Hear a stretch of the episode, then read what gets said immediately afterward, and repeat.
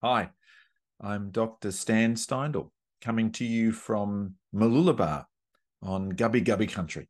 Welcome to Compassion in a T-shirt. Today I'll be speaking with Peter Gillogley, who's a counselling psychologist in Brisbane, Australia, working in both private practice and outpatient settings. Peter currently delivers a CFT day program in a private mental health clinic. He has a lot of experience now running CFT in groups. Peter also enjoys weaving compassion into his private work, including trauma focused IFS interventions, EMDR resourcing, as well as parts work with clients who hear voices and clients that experience dissociative disorders. Peter is a wealth of knowledge when it comes to delivering compassion focused therapy in groups. And so I bring you Peter Gillogley. Does that sound all right? Sounds good. We, yeah, we, we may as well get started. I mean, it is great to get to chat. I mean, we we caught up at the workshop, and yep. uh, you were telling us about the wonderful work you're doing with uh, CFT in groups and and so on. I really felt um, excited at the idea of chatting to you about that because you know there's if even if we think the world over, you know, like th- there are some key places where CFT really is being you know rolled out in groups and so on but not many you know like it, it's yeah. it's there's um so you you kind of really at the the cutting edge there mate and sort of you know probably have a lot of a lot to offer us, I think, in terms of the wisdom of how to how to roll this stuff out and and how to do CFT in groups and and work with the group group dynamics and and various other bits. So thank you for coming on to what I sometimes like to call compassion in a t-shirt. Yes. Thank you. Welcome.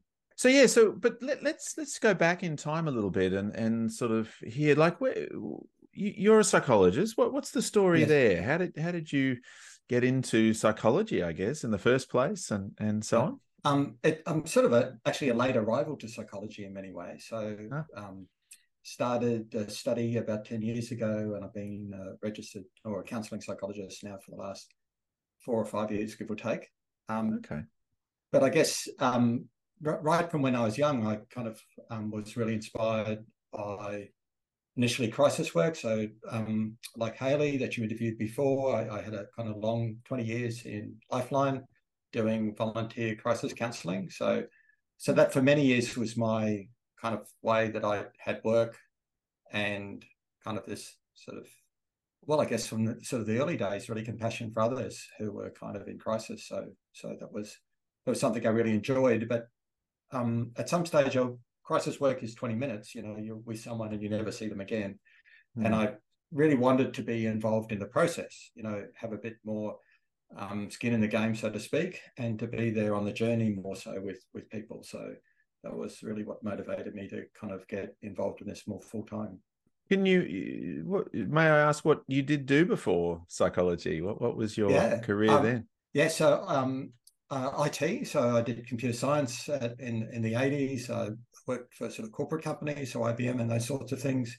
but mm. I sort of ended up really in healthcare, and particularly building what are now the statewide electronic healthcare systems for the state government and also nationally. So I was involved in mm. standards. I don't know, you know, I was embedded, all of that stuff. Is there a a kind of a similarity crossover there the the idea of of you know the systems in IT and and the kind of the formulations you know the kind of creating a sense of the systems mm. for human beings. I mean what would you say about that just as a matter of interest? Well I, I guess where i kept finding myself that the technology piece and to some degree i think also therapies that technology in therapies is reasonably straightforward and reasonably easy to kind of master but it's this interface between others and and using those skills that's hard. And and i found myself sort of in the equivalent sort of zone of of there was the computer technology and the outcomes that people wanted and i kept finding myself in the middle there kind of as a kind of united nations if you like trying to um, get things working so yeah i think it's that boundary between people and skills and approaches and evidence based kind of knowledge and so on. Just getting that to work in practice is the hard bit. It's very, very, very cool. I mean, in many ways, IT really boils down to human behavior in a sense, doesn't it? Mm-hmm. Because you're trying to yeah. kind of think, how do I work all this bit out so that those tricky humans can actually, you know, interact with it and and um, uh, which which brings us to the tricky brain. I mean, what what what what sort of then? So you went went into the psychology thing, counselling first of all, crisis counselling into the psychology thing. What about becoming more interested in in compassion and maybe even CFT? What what brought you to CFT? I, I guess uh, you know as I as I started, I really started perhaps from more the ACT perspective, so psychological mm. flexibility. Um, but I just sort of kept hitting for moments with clients where they were really harsh on themselves and had this really mm. strong inner criticism. And yeah. um, although compassion definitely is in ACT models and other therapies, yeah, there wasn't a way to sort of really get at or to people who had this really, really harsh critic who had been around for a long time and this kind of really ingrained shame and kind of often self-loathing, for example. Mm. Um, and I just felt felt like I needed something a bit more targeted that would really kind of bring this to the fore and give me something to work with. So um, that was what really led me to Paul's work, to Paul Gilbert's work and compassion focused therapy and that kind of the workshop back that we did originally when he came out to Brisbane um, four or five years ago now, I think. Mm. Um, and then yeah, so so that's that's sort of how that grew.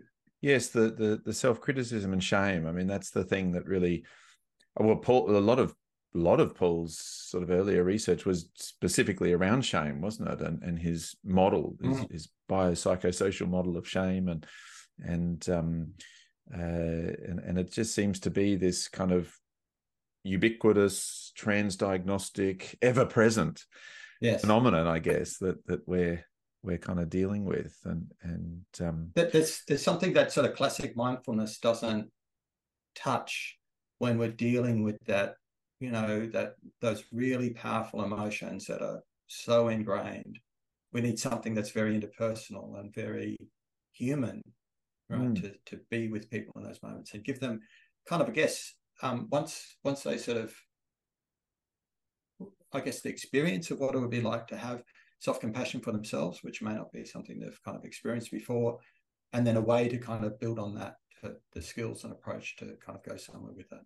What what, does that shift look like for you? Do you think you know, like, or, or what have you noticed in some of your clients or people you're working with? You know, what what's can you give us a little flavor of you know when someone is so self-critical has that long history of self-criticism self-loathing as you said you know what are the first glimpses maybe or or what what's that look like when people start to become self-compassionate or, or, or start to experiment a bit with that or move in that mm. direction any thoughts there I, I guess you know I, you know people have different paths to this but but I guess there is sort of a I've observed a bit of a classic pattern mm. and particularly in groups um, groups is kind of where I notice this the most mm. they'll arrive to group and really have often no idea what compassion really is and come with mm. um, you know the usual myths and misunderstandings of it that it's hmm. weakness mm. or that it's um, going to kind of rob me of motivation and so on and, and mm. so there's that hmm. sort of education piece but i guess the first telling moment is your own modeling compassion for others so when they see that you've got it right and you can be self-compassionate and they in a group, they witness other group members being compassionate to each other and to themselves. They sort of think, mm, I, would like some of that, yeah, mm. and and mm. and that's kind of a first shift. Um, mm. and then at some stage, it's often quite later. You that first felt kind of it's almost sort of somatic, body based feeling of compassion for themselves. So mm. often easy to do compassion for others when they get that first glimpse of feeling it, right? It's mm. it's magic. Yeah. And if mm. you pause and get them to notice that, that that can be life changing. Yeah, the first bit's great. I, I I interviewed our friend James Kirby about his book recently, and and mm. um, he made the point there. I think it was that um, you know we we're humans very much sort of are copiers. You know, we we we copy, imitate. I think actually he mm-hmm. he probably said um, each other, and so there's a real role for that, I guess, isn't there, of of the therapist kind of uh, demonstrating, modeling this this thing, and and then people can sometimes be just a bit tempted to to copy that or to imitate compassion, and and yes. you know the the one of the, the greatest ways that we can uh, cultivate compassion around us in in others is is to model it ourselves. Mm. Um, but then, yeah, the the the the self compassion starts to sort of creep in later. I, I I must admit, I sometimes feel like one of the first clues that people are moving more in that direction is is is is a harder one actually it's a it's almost like a a, a grief that that arises for mm. people mm. a sadness yeah. a, a, sense of which i think is sometimes a little bit in the sympathy you know that this sort of just mm-hmm. this little touch point of of sympathy for oneself and what oneself has gone through and then the grief that you know kind of comes along with that. Do, do you notice that sort of thing yourself with people? Definitely, and and also the sense of lost years. You know, when they mm. when they know what's possible, and there is this grief around how long they've been stuck, right, in kind of un- unhelpfulness right? and lack yeah. of compassion for themselves. So, yeah, often I'm. it's almost sort of the the most common thing that happens that feeling of yeah. loss and grief. Yeah. yeah, yeah, yeah, yeah. I think grief is a a big one for us to think about because, of course, um, it's very uncomfortable and painful to mm. actually feel that, and so that yeah. can then feed back into the the reservations uh, about going there, can't it? Because people yeah. feel it's a bit like someone, you know, a lot of behavior change. You know, initially the consequences of that behavior change can be sort of punishing or negative consequences, and so we back away mm. from making the changes. Same sort of thing here. Sometimes yeah. those yeah, initial so. initial consequences can be grief, which is is very painful and mm-hmm. punishing. Mm. You alluded to groups there, and and that that is something that I think is really I'd love to uh, tap into your wisdom about that because you've been running CFT groups for for some time now, and and uh, what what got you into group work, I guess, rather than perhaps i mean you, you might probably also use this individually but yeah what got you into the groups? Um, well i'm employed uh, by ramsay healthcare at new farm clinic and been running a day program there for um, day programs so i've run cpt programs and act programs. And you know i was really enjoying the compassion work that i was doing in private practice and really wanted mm. to hmm. bring that to a group setting um, and there was sort of i don't know you know a, a lot of people who have been in and out of um, have had sort of recurrent admissions find it really there's there's something about therapies that sort of um, it's a little bit like water off a duck's back. You know, it it bounces off them. There's a bit of Teflon mm. there, and mm. it and a kind of universal sense that really somewhere this harsh criticism is part of what's making it hard for them to get well. So you know, there was a sort of demand, you know, and a you know, a, a ready sort of cohort of people who were really crying out for this kind of thing. So, so it was, it was, you know, something that was wanted and something that's been popular. Um, yeah, yeah, it's it's it's been a joy. Do Do you think the there's something about doing it in a group that is, um, you know, kind of particularly wanted or in demand, or or is it more just the demand was high and so for therefore this is a way to help more people get through it? What what what's your feeling about that? Oh, I think CFT in a group is a totally different experience than CFT kind of one on one. You know, when you've got a group, you've got sort of people at different stages and different levels and different experiences, but you know, all that lovely common humanity that kind of comes along, and people can bounce off each other when you get challenged by one group member on a topic or an idea or, or um, something, everyone else is listening, right? And they you know, there's this there's just those lovely dynamics that happen that are just impossible to create in other settings.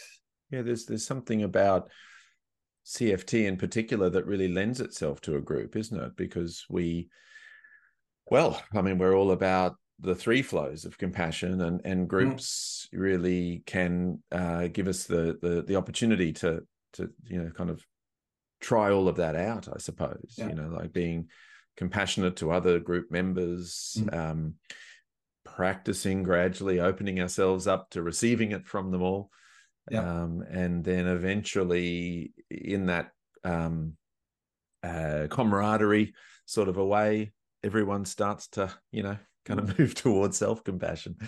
Uh, and so there's something about the group itself that really really helps. Um, and, and i don't know whether you've noticed this stan in your own groups but um, people will do something or do things in a room with others that they won't do outside the room. You know this whole there'll be a momentum as you go around the group and it's you know you know it might be looking at a kind you know it might be shame for example if you're working with that looking at this from a compassionate perspective and and someone will have no idea really or no willingness to do it but as you're coming around the group and they're hearing other group members take this sort of compassionate frame on it by the time it gets to them they're willing to give it a go right there's this mm. sort of hmm. momentum or this you know i think we're all sheep in some way you know so we like to follow each other so people will do things you, you can see it happening they'll just do something in a group in that setting with that sort of wave of energy that goes around the group and mm. they'll and they'll try something on it that will say something to themselves they've never said before you know with compassion and self-compassion courage is often the key isn't mm. it really yes. and, and yeah. maybe there's and yeah maybe there's something in that you know that that the the the the camaraderie again just sort of creates a sense of feeling encouraged uh, mm-hmm. to to to go there to give it a try to to see what it's like feeling sort of safe in the context mm. maybe of yeah. of you know the common humanity and we're sort of all mm. going through this a little bit and mm. and the you know especially the facilitator being able to to kind of create that sort of context and, and feeling safe and also encouraged in a sense. Um mm. that's the sweet spot you know where people yeah, then then feel willing and able to to give it a go something like yeah. that. Yeah i agree i agree. And there is that safeness that you get from the group that that sense of you know like i can kind of be my authentic self here with others um, and i'm not going to be judged or banished for it. How do you kind of help create that because in some ways it's a it's also a challenge for a group isn't it? Because mm. you know everyone's turning up there are all these people that they maybe don't know uh, yes. or don't know very well. Um, humans are hyper social animals. I mean we love it in some ways but we're also hopeless at it in some ways as well. I mean what, what do you what does what do you do there to create that sense of safeness in the group it, it is it is the kind of the primary task of um, the person leading the group, and and also groups have responsibility for this themselves to create it. So so I think you have to bring some sort of level of group awareness, not just from your own facilitation style, but with other group members that this is something we create each day that we come. Um, but it it when it when it's great, it's great. You know, when you've got it going and you've got you know a regular core turning up and you've got this momentum and a set of kind of expectations of each other it just happens right and it happens mm. effortlessly but you know some days it doesn't and some days you know some group members can be a bit dysregulated and that can kind of really set the energy off in the group in, in other ways mm. and i guess even on those days you know as facilitator you practice compassion for, for all of that so it's how you kind mm. of sit with that distress and kind of the you know every group experience doesn't have to be perfect um mm. but yeah yeah mm. it's it's um i don't know it's a little bit you can't force it you know the group has to no. kind of arrive at that themselves yes you can I, I, always like the saying you can take a horse to water but you mm-hmm. can't make him drink but you can put salt in the oats you can make the horse thirsty and it's a bit like that with creating safeness, isn't it? I mean, you right, can't yes. force it. Yes. But there are little ingredients, I suppose, that you can yeah. put in, you know, to the to the sort of the process of it all that just yeah. makes it a bit more likely that people will uh, well, it's it, yeah that feeling of of safeness that that can arise. You know, someone who's who's leading the group that you know feel we feel safe in their hands, or mm. you know certain things happen. We, we we're watching how that gets kind of managed or resolved, and that helps us to feel confident that that we're safe. And and so it's a it's a kind of a yeah very much a an, an iterative uh, process, you know, feeling that we're creating there. Um, it is, you know, I guess to go with your salt, salt and oats analogy. Yeah. um, it, it it is magic when you've got a couple of members in your group who are particularly kind of psychologically aware and even better compassionately aware, and just you know the use of them, whether you go to them first when you're doing kind of looking for reflections, or if it's getting a bit off track, you know, uh, it just needs a couple of people in your group um, that can be sort of um, they're not you, so they're not facilitating, but they they kind of reset kind of where the energy of the group's going. So I, I definitely mm. rely on them from time to time. Yeah, the the um the kind of the guided discovery piece, isn't it? And mm. and and finding ways to, you know, who might it be in the group that might sort of get that ball rolling a little bit. And then once there's a sense there of okay that went okay maybe i can you know mm. say something too exactly. i remember I, uh, when i've run groups I've, I've i've run groups with veterans for example mm-hmm. combat yeah. veterans and and so on and and mm. uh, it, it's that they've always taught me a lot and and i've found that it is often interesting to sort of see who is the you know is there someone in the group that is a bit more charismatic almost. I'm not sure what the right word is, but and and which way do they lean? You know, like is is the more outspoken one, you know, ah, this this sucks. You know, I don't want to, I don't like self pity or something like that. Mm. uh, or are they, you know, this is great. Come on, guys, you know, we can do this or whatever. And and um and actually either way, in some ways, you know, they you, you can sort of engage them a little bit, interact with them. Maybe it's working with the fears, blocks, and resistances. Maybe it's looking at these facilitators of compassion, and then the the rest of the group gradually comes into that conversation, that discussion, and and out comes the the wisdom of the group, sort of thing from mm there. Yes, I agree. Who is it that you are working with then, or like what what are some of the uh you know presentations maybe or that sort of thing? I guess anxiety um, and trauma would be the two, and, and depression. So so um, and they all overlap often. So that that would probably kind of represent maybe half to three quarters of my group. Mm. Um, in a sort of related overlap as well, it can be where there was a workplace incident that happened or a sense of being bullied at work and then kind of hesitant to go back. So that can be another kind of reason why people present. Um, mm. People with kind of struggling with eating, um, some people with psychosis. Um, mm. uh, you know, um, I guess pe- people have to be these sorts of groups. People are reasonably high, somewhat high functioning, right, in mm. terms of being able to be in a group for a day and and kind of work from this perspective. But um, yeah, yeah, kind of that that sort of that sort of population.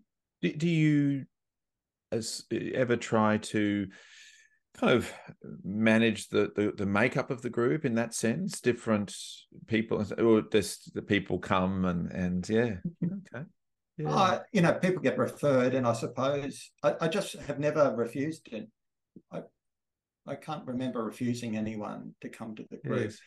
I, I, just you know i you just they just have to be well enough to be able to be in a you know our group goes we've got a our, it's a day program so it goes from nine till a quarter past two which is a pretty long mm. day for people. Mm. Um, so, so it's not everyone can kind of handle that. Um, mm. But that that's really it. That people can be in a group and they can kind of last the day. Okay. Yeah. Yeah.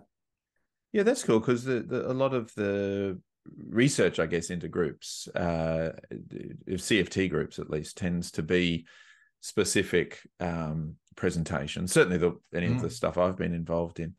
Yeah. Um, I know that Kate Lucre has done a lot of work with quite mixed groups. Um, mm. As well, and and including yeah trauma and complex trauma and personality and things like that. Um, but um, so you mentioned there the it's it's sort of like a day nine till two thirty or something like mm. that. What what what is the structure of it all? How does how does it all kind of like literally roll out?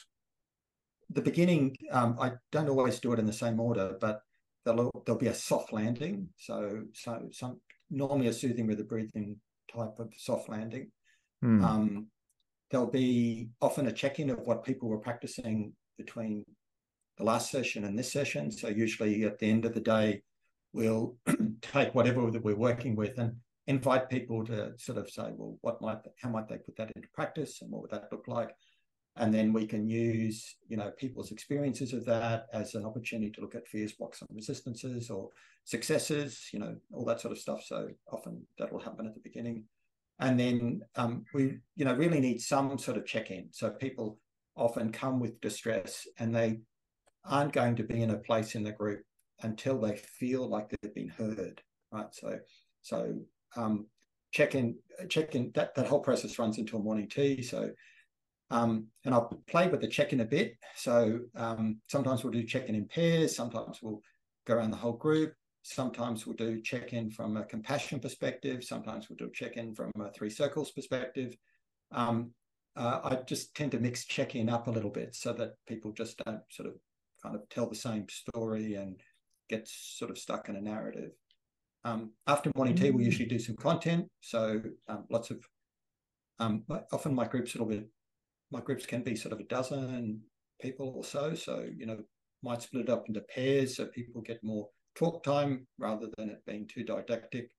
Um, but much of the day is spent then often trying to pair you know, a time where they've struggled to be compassionate with a skill or an approach or or some of the content that we're doing in compassion. And then, as I said, usually the afternoon is um, kind of finishing that off, and then there's kind of soft landing, right, so that people don't go home dysregulated. And that classic, you know, what's the takeaway from today, and you know, how do you want to put this into practice? So, so that mm. would be a typical day. Mm, mm-hmm. Um, and, and, and, actually, Stan, by, by the way, yeah. just quickly, um, and and I think the lunch and the morning tea when I'm not there is just as important. So uh-huh. they wander out of the room and go and talk to each other. And I don't know. I think I think a fair swag of what's beneficial in a compassion group happens in my absence. You know, it's you know once the group gets going and they all have lunch together, it's beautiful. Yeah. So um, now it's a is it a clo- it's an open group is that right or a yes it, well yeah it started actually as a closed group but you know, right. what was happening was that it was just too long you know for people to get into the next cohort so people would be discharged they wanted oh. to kind of get oh. going straight away and it would be yeah sure I'll see you in two months you know and you know that mm. didn't go down very well so um and and also you know there is people's kind of mental health does come and go so people would kind of get they might need to be readmitted or something. So, you know, um, kind of close groups are lovely in the sense that you get the same people, but sort of dropout is a problem. And, you know, you can, you don't want to have to start too big um, at the beginning to, you know, not everyone sort of copes with sort of really large sizes, but you don't want to lose your critical mass either. So, so it's somewhat got decided for me that, that we're going to do open groups and I've just learned to embrace it now. Um, so um, you know, most weeks we'll have someone new joining the group, um, and there's an icebreaker process, and I try to mix the icebreaker kind of thing up. Um, but yeah, um, and I, I, often tell people when they first land with us that um, to to not really expect to get what we're speaking about in the first couple of sessions, right? So mm. just to take the pressure off that, and others tell them the same thing, but that by sort of session three that they'll sort of get you'll feel more familiar, and then yeah, sort of um, just mm. just to take that weight off things. Mm. Because there is there sort of like a certain number of actual sessions that then roll from there. How yes. many sessions have you have you got? Well, I took Paul's protocol, so Paul's Paul's group protocol, which is twelve, but it's yep. sort of session one's really in his protocol largely around getting you know, introducing the group members and having everyone sort of kind of get used to each other. and session 12 is largely where to from here. Yeah. So that so Yeah. sort of one and 12 kind of um, uh, a lot a lot of it is hard to sort of do when you've got an open group because that Yeah. that sort of thing never happens. Um, but largely the 10 in the middle I've got. Um, I've stolen Russ, not stolen, but um, um, Russell Kolts's anger protocol. So um, the um, rage. Um, so use that. Um, people really find that helpful. And I guess by popular demand, people have done other therapies. So what they're interested is doing is applying what they know how to do already with a compassionate lens. So um, I've added, you know, a ACT kind of day where we where we look at psychological flexibility from a compassionate perspective. Um, there's an there's an approach, um, an, another kind of resources approach, building nurturing self, protective self, kind of wise spiritual self, these internal resources. Mhm. So we have a day doing that. Um, uh, there's a lot of interest in parts work and and um, this the mul- the multiplicity and compassion kind of really lends, lends well to internal family systems. So we have an IFS day, um, and we have a focus on trauma. So we do a kind of adverse life events day where we look at how do we how how do you apply the CFT skills you've got when you might dissociate or you kind of experience any of the sort of triggers and so on. So so people really like that. Okay, so it's really sort of um, well, that's what I love about compassion focus therapy is is bringing a compassion focus to perhaps other things that people are Yes. already doing or have learned about or or that sort of thing.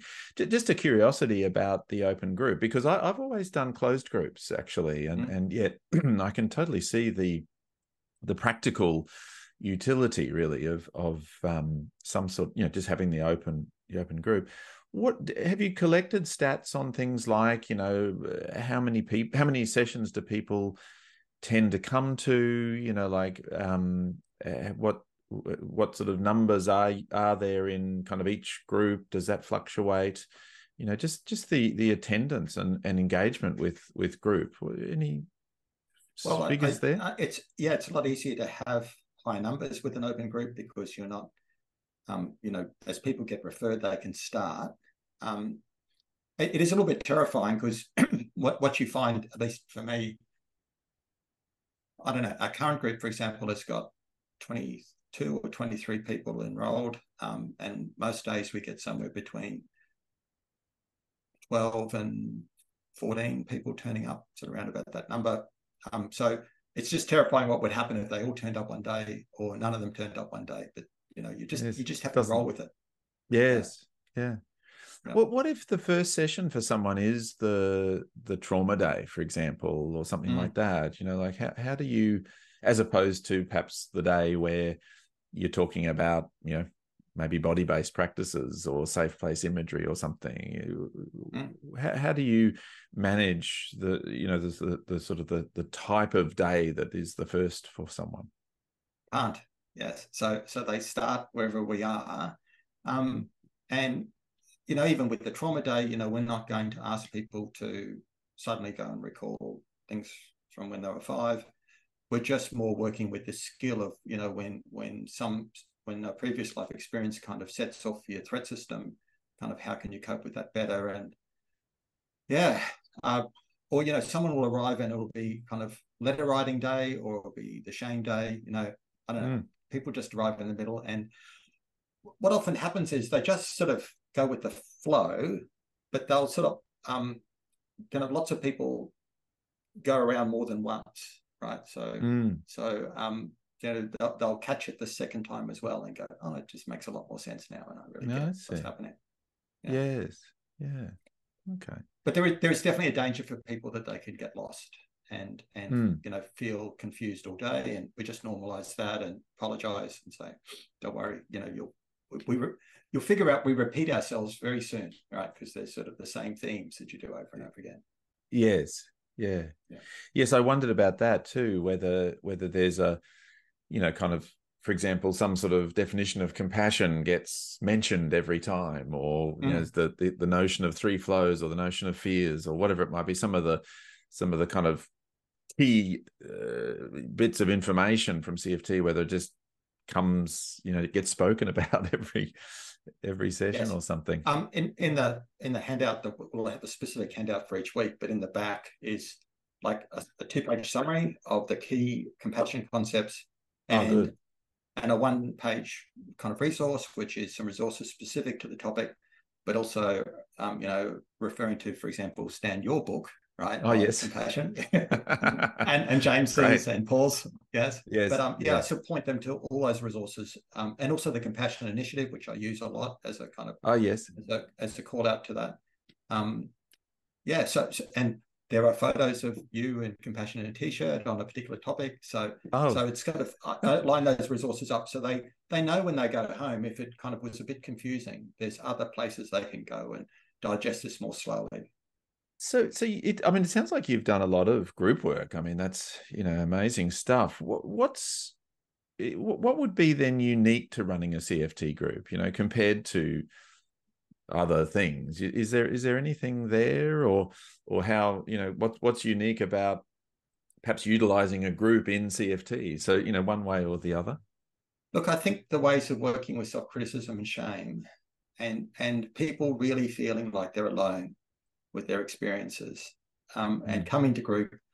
Um, I'm a bit of a I, I love using the whiteboard, so we'll we'll really doesn't matter what the topic is, but I'll put everyone's name down the left hand side and um, get people to kind of reflect on or provide information on on some often about an experience and and sort of um, kind of what showed up for them or um, might be sort of mapping a skill to a kind of a struggle and um, just this sort of idea I, I love ticking so so people people would say oh you know and, and also the same as what Sally said. And I'd say, that's great. I love ticking. So, so this common humanity of yes, me too, right?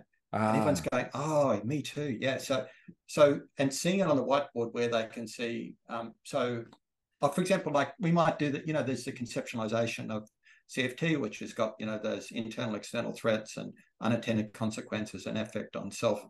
So when you do that on a whiteboard with people with an example where they're struggling with compassion and people see, yes, we are sort of all different and our experiences are different somewhat, there's this incredible overlap, right, in terms of what we do and how our minds respond and the unintended consequences.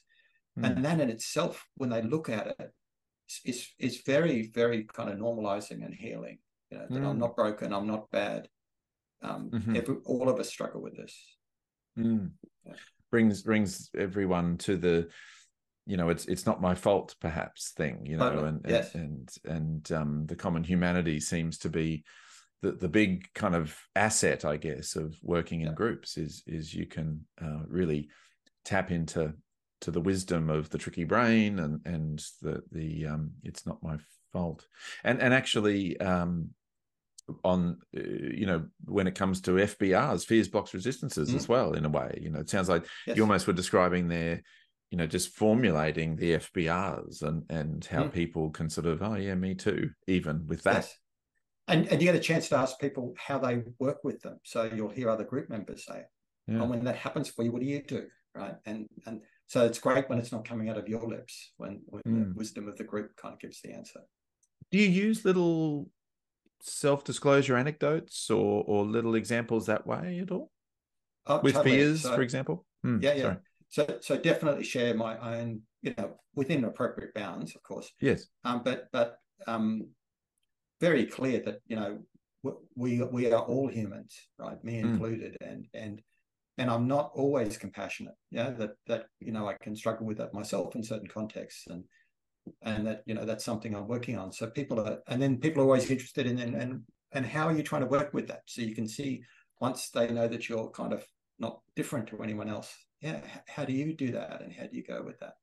Yes, the compassionate mind training course it sort of encourages us as facilitators to give little little examples you know things that have hmm. happened mm. in the week uh, again in you know appropriate boundaries and that sort of thing but i think there's something very powerful in um, that common humanity with the therapist or facilitator as well and and in mm. fact i suspect that helps with things like uh, the the safeness in the group that we were talking about before and and managing though sometimes that power differential and and that sort of thing. So where where to from here for you with all of this? I mean, it sounds like you you're definitely you know kind of moving along and and week after week you're running running these these groups which is incredible and it's hard work too actually for facilitators running groups but what's exciting you about it all from here cft and cft and groups well yeah so there there is sort of to some degree the usual kind of challenges you were just saying not my fault before but you know that's not the easiest concept for people to grasp and to believe right? mm. so I keep saying but it is my fault. I I did all those things, right? I hmm. deserve the suffering that I'm having now, you know, sort of, and going round and round, coming back to you know that that notion of you know it's distress in the moment that we're discussing and non-judgment about it, and this sort of motivation to kind of shift the focus, the responsibility to be helpful. Mm. So so I guess the basics of CFT remain challenging.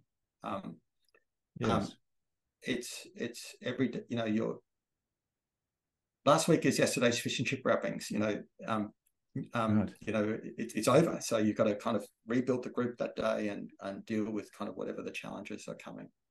Um, yes. But I, I, guess the other thing that's really got me interested now is um, part of it sort of came out of um, this notion of self and and kind of an internal family systems approach, which has kind of this concept of self. And I was really struck by um, Paul and Malcolm Huxter's and Choden's article this year, the, the April article discussing sort of these evolution informed approaches and kind of Buddhist approaches to compassion. And um, it's particularly where people have trouble shifting from, say, an anxious self or an angry self or a sad self or a grieving self or whatever the self is to compassionate self. Right? So some people can do it easily, some people can do it easily enough in some contexts. Um, hmm. but for many people, they really struggle to make that shift, yeah, from from kind of a threat-based system to a kind of more compassionate sort of system.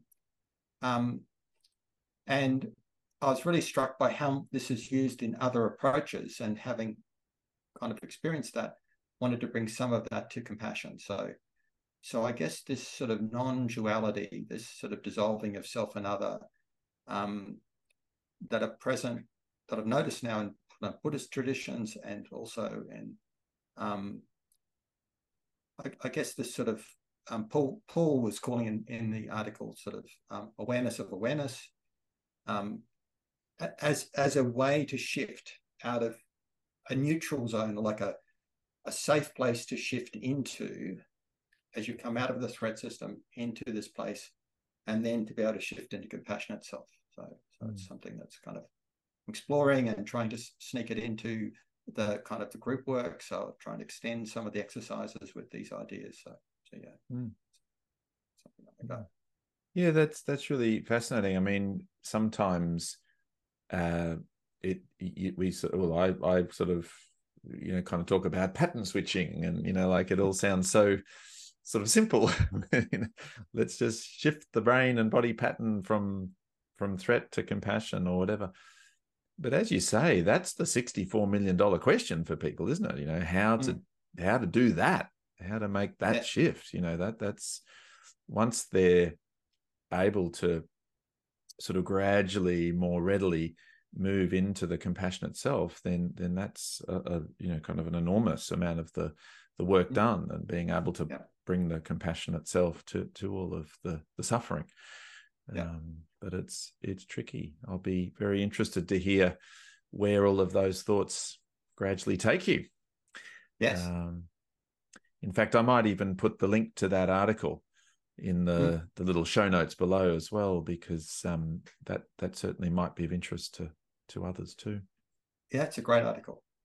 So, uh, just before we finish up, I, I often like to get some um, you know maybe your, your, three top tips or something like that and maybe to do with running cft in groups. I mean i think that really is a, a, a, an area of great expertise and experience for you. What, what what would you say might be three top tips for for running cft groups? Well well i guess um the interview you did with alison dixon back in may 2021 oh, yes. was really inspirational for me to you know the wisdom of the group and getting the group to do the work and mm. and in that sense um, i often use a lot of pairs work in group work and get them to kind of pair a kind of um, a mildly challenging moment where they struggle to apply compassion but something with a bit of bite in it that keeps but they can stay in the window of tolerance with the skill right and and lots of lots of practice of you know the brief setup of a bit of soothing breathing safe place imagery kind of building compassion itself and then now into pairs and then come back and reflect so that mm. that sort of across the day would be my sort of um, classic way of doing it because then it's not you talking anymore it's people giving it a go and learning mm. off each other so they'll watch how the other person does it and then we come back to the group where they'll hear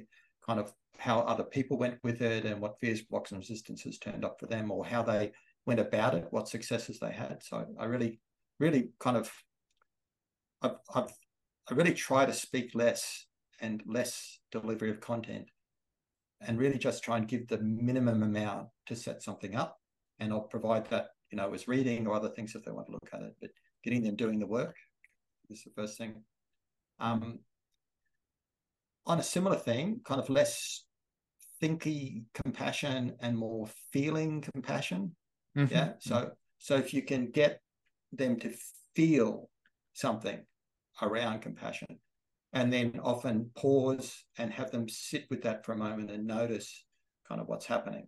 Right. So so um I, I know we've made a breakthrough when someone gets that first felt sense of it. That's mm. that's gold. So really kind of mm. aiming for that moment. Um, and I guess this is almost sort of saying quite almost the same thing, but this we were just talking about the shifting out of you know threat-based selves into yes. kind of compassionate self. So lots of that shifting across the day, practicing, getting not well, people sort of naturally end up back in their threat system again, and then this awareness of that, um, some brief practices to get them to shift, and then use of the skills in compassionate self. So, so trying to have that happen as many times across the day, right, is is another thing I aim for. Because mm.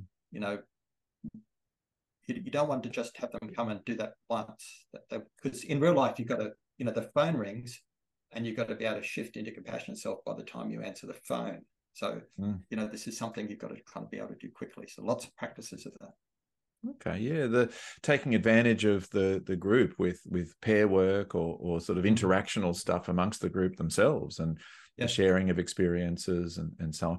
Really trying to create that felt sense, as they say, of of compassion and and sort of managing the what they Deborah Lee is it talks about the head heart lag type thing. Mm. You know, people yes.